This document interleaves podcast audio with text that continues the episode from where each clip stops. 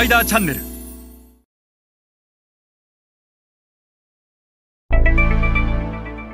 皆さんこんにちはスパイダーの森部です、えー、今日は先進グローバル企業から学ぶ KSF その1ということでお話をしたいと思います。え、今日から何回かに分けてですね先進グローバル企業のキーサクセスファクターつまりは主要成功要因アジア新興国市場における彼らの主要成功要因を大きく分けて3つ存在します。その3つの主要成功要因キーサクセスファクター KSF について、何回かに分けてお話をしていきたいと思います。で今日第1回目その1ということで、えー、まず市場規模を最大化するための中間層ターゲティングということでこの先進的なグローバル消費財メーカーはアジア新興国市場でこの中間層ターゲティングっていうことを徹底するターゲットはあくまで中間層でありこの中間層から絶対に逃げないっていうのは彼らの主要成功要因のもう最大で、のポイントであると言っても過言ではないと思います。でこの先進グローバル消費財メーカーってどういうメーカーを指しているかというと P&G とかユニリーバネスレコカ・コーラ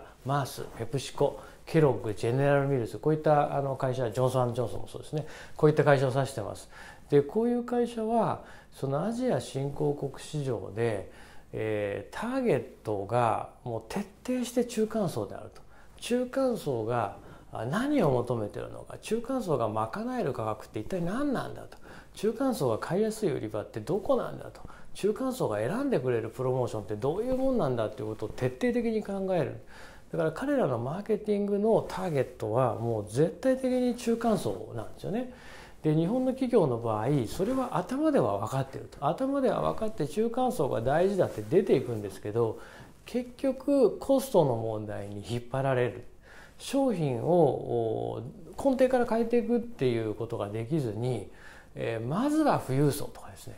えー、上位中間層なんていう耳障りのいい言葉をこう見つけてえー、中間層がターゲットだと言いながら実際にはやっぱりターゲットが上振れしちゃっている。したがって、えー、TT なんていう売り場はもうなかなかうまく攻略ができないしまずはというそのこれ非常にトリッキーな言葉なんですけどまずは MT だと。まずは富裕層だと。まずは上位中間層だと。言ってこのまずの状態からなかなかいつまでたっても変わらないというのが日本の消費財メーカーのまあ、あの状態でございましてやっぱり成功している会社はこの中間層のターゲティングから逃げないと。ベトナムのエースコックなんかまさにそうですよね。この中間層のターゲティングを徹底的にやってる。インドネシアのマンダムも徹底的にそれをやっているし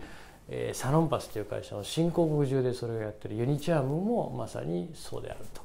でこの中間層をターゲットにするということはもうアジア新興国では絶対に必要で最も必要で最も重要でそして中間層をターゲットにしないんだったらそもそもアジア新興国に出ていくべきでないとまで言っても過言ではないと思います。それでは皆さんまた次回お会いいたしましょう。